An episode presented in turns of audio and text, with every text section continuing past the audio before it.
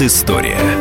Мысли, факты, суждения – Здравствуйте, друзья. Предысторию вспоминают Иван Панкин и Павел Пряников, историк, журналист, основатель портала и телеграм-канала «Толкователь». Сейчас мы будем говорить о ракетах средней, малой дальности и еще много о чем. Конечно, выход э, американцев э, из вот этого самого договора об РСМД нас буквально провоцирует поговорить о 1983 году, когда президент США Рейган придумал стратегическую оборонную инициативу, так называемую СОИ. Что в этой этой СОИ было зашифровано. В СОИ было зашифровано создание американцами специальных лазеров, ракет. Да, каких-то космических спутников специальных. Причем вот если в это вчитываться, это невозможно представить, что это возможно создать. Я сейчас даже предлагаю послушать. Вот я на YouTube нашел э, ролик с выступлением э, Бориса Байершинова. Это, судя по всему, профессор, и как подписано вот на канале в YouTube. И, судя по всему, физик-ядерщик. И вот он рассказывает. Значит, э, создается мощная космическая система обороны. За это эту программу назвали «Программа звездных войн». Значит, летают по орбите вокруг Земли спутники, вооруженные лазерным оружием. Пучками лазерного излучения они поражают взлетающие в ракеты противника, баллистические ракеты. Если нужно, они поражают пучком электронов или пучком нейтральных частиц. Если нужно, мощный лазер с Земли пускает луч, которым сбивает летящую в космосе спутник или боеголовку атомной ракеты. Или еще можно в космосе разместить зеркала, которые отражают луч света от этого самого наземного лазера и сбивают все, что угодно. Еще были рентгеновские лазеры, такая атомная бомба, а вокруг нее стержни, которые во время атомного взрыва начинают излучать рентгеновское излучение. И вот эту атомную бомбу взрывают, и куча пучков рентгеновского лазерного излучения поражает цели как в космосе, так и на Земле и в воздухе, где угодно, не укроешься. Еще были э, рельсовые пушки называлось это. Такой, значит, две шины электрические в магнитном поле, и по ним движется с чудовищной скоростью ускоряемый магнитным полем снаряд. Рейлган рельсовая пушка. Очень рифмуется, кстати говоря, с Рейган. Ой, чего только не было. Борис Байершинов, э, профессор и физик-ядерщик, как мы поняли из его канала на YouTube. Ну вот, Павел, впечатляет. Впечатляет. Насколько это вообще э, реально? Как ты считаешь, это правда или нет? Конечно, нет. Конечно, мы узнали об этом только в 90-е годы, э, когда открыто американцы признали, что это блеф. И, между прочим, есть прям точные даты, когда вот можно говорить, что программа СОИ была свернута. Это начало 1993 года при Клинтоне, если не ошибаюсь, март или апрель 93 года. И некоторые называют эту дату вот окончательным поражением Советского Союза, когда США убедились, что все, теперь можно раскрыть карты, э, уже Советского, Советского Союза нет, есть Российская Федерация, и можно отказаться от этого блефа. Напомню, весна 93 года. А до этого американцы э, создали, кроме того, что это была, ну, такая бумажная система, теоретически ее можно создать, конечно, не в 83 году, а может быть вот лет через 30, вот примерно то, что описывается, когда летают сотни спутников с мощным лазерным оружием. Здесь как раз физики могут лучше объяснить, почему сейчас невозможен э, такой сильный поток этого лазерного оружия. Просто энергии не хватит для того, чтобы на тысячи километров сбивать э, ракеты. Но для того времени это была мощная дезинформационная кампания. Вот я бы сказал, вот суть программы СОИ состояла в том, чтобы испугать Советский Союз. А вот почему мы говорим, что Рейган только в 85 году вышел, какие-то контуры обрисовал, рисовал. В 1983 году э, нам стало известно о том, что такая программа в Америке создается. Э, в это время э, начинается программа, прям так и называлась, оперативная программа ракетно-ядерного сдерживания. И чем она была, советская программа, чем она была интересна? Она была интересна тем, что впервые за долгое время, с 30-х годов, в этой операции совместно начинают участвовать КГБ и ГРУ. То есть до этого установка в партии была разъединять эти две спецслужбы.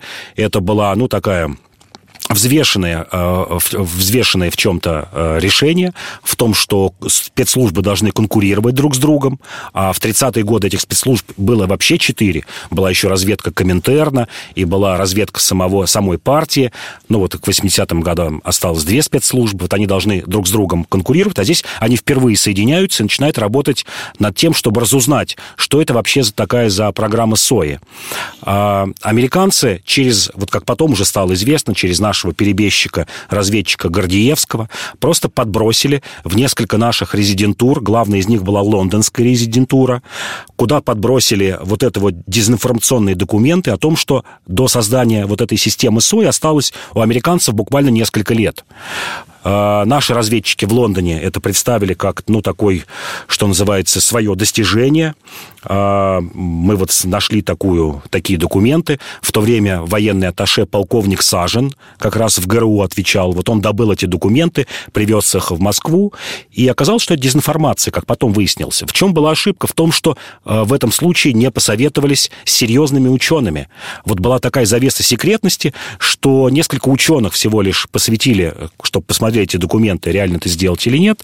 Те, видимо, пошли на поводу у спецслужб у наших и сказали, да, это возможно. Может быть, там не два года, но 10 лет, вот точка определялась, в начале 90-х годов американцы создадут эту систему, и все наше ядерное оружие будет э, не нужно. Потому что сначала, вот они говорили, в начале 90-х годов эта программа СОИ собьет 90% взлетевших наших ракет, а к концу 90-х годов 98%.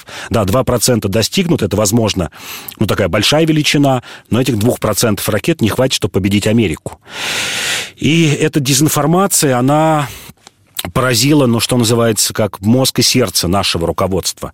А, соединили, остались, э, например, записки американцев, которые э, в то время, в середине 80-х годов, беседовали с нашими людьми, но, в частности, советник по безопасности Рейгана а, по фамилии Пандекстер вспоминает, как он сидел напротив маршала Ахрамеева, и вот они говорили об этой программе Соева, э, Сои, и как маршал Ахрамеев просто трясся от страха. Он вот это прям слово упоминает, трясся от страха, побелел и понял, что у Советского Союза нет никакого противодействия.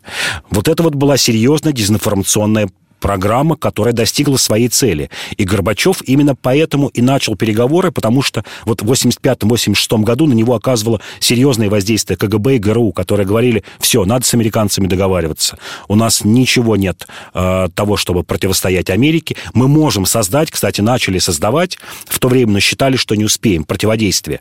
Потому что вот мы сейчас говорили о том, что летает сотни спутников, но одним из таких важных элементов этой системы американской были многоразовые корабли, э, шаттлы, с помощью которых ну, можно маневрировать и как-то вот поражать и руководить этой всей системой. И наш «Буран» был создан как раз в ответ на это. Не только из-за того, что мы вот можем как американцы что-то сделать. А вот запуск «Бурана» в 1988 году, напомню, это многоразовый космический корабль, который взлетает на ракете тяжелый и возвращается на Землю и может тоже маневрировать. Вот считалось, что мы можем сделать какое-то противодействие. Затем у нас в 1985 году появились а, такие спутники, а, которые назывались «Полет». Было запущено 9 спутников-убийц, они так и назывались, спутники «Камикадзе», а, с помощью которых можно было бы поражать американские спутники. То есть мы врезались в них, и вот, в общем, какой-то элемент системы СОИ уничтожали. Напомню, 85-й год.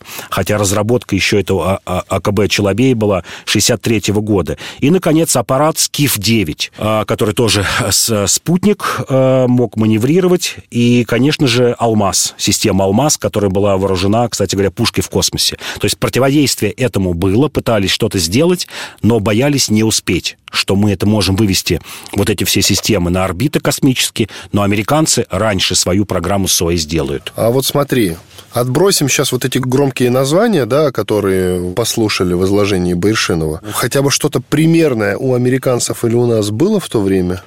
А, примерного не было. Лазерное оружие и сейчас, и рельсовая пушка только-только ведутся испытания теми же американцами и нашими военными, и рельсовый спутник, а, пушка, и лазер, а, пучковое оружие пока его сила воздействия, ну, буквально там на несколько километров. Напомню, 2019 год, а то, о чем мы говорим, это все происходило 35 лет назад. То есть в то время это невозможно было создать технически. Пока нет таких энергетических возможностей, которые могут аккумулировать э, лазерный луч такой мощности. Но вот нет таких источников питания. Возможно, их там сделают 20-30 год на основе ядерной энергии. Или, как говорят вот на Луне, когда большие запасы гелия на основе гелия, возможно, какие-то накопители этой энергии, но все это речь идет о десятилетиях. А вот уже там, не знаю, в 80-х годах э, были ли какие-то идеи, планы по поводу каких реальных «Звездных войн»? Были, планы такие были, как я говорю, что вот был осуществлен запуск девяти спутников истребителей «Полет», спутников «Камикадзе» был аппарат «Скиф-Д». А если говорить на дальнюю перспективу, как раз и ради чего и хотели осваивать Луну, и почему бросили. Считалось, что вот на Луне можно сделать станции, а на Луне, естественно, вакуум, нет никакой атмосферы, и тот же лазерный луч или, или оружие, а вот то, о чем э, профессор говорил о, например, летящей с огромной скоростью болванке, разгоняемой электромагнитным э, полем, что все это можно будет с Луны, то есть поставить на, на Луне базу и с нее обстреливать, например, спутники или даже земную поверхность. Вот, вот, это, вот эти э, мысли, мысли были. Иван Панкин, Павел Пряников, историк, журналист, основатель портала и телеграм-канала «Толкователь». Мы сейчас прервемся на 4 минуты, после этого продолжим. Говорить уже будем на другую тему.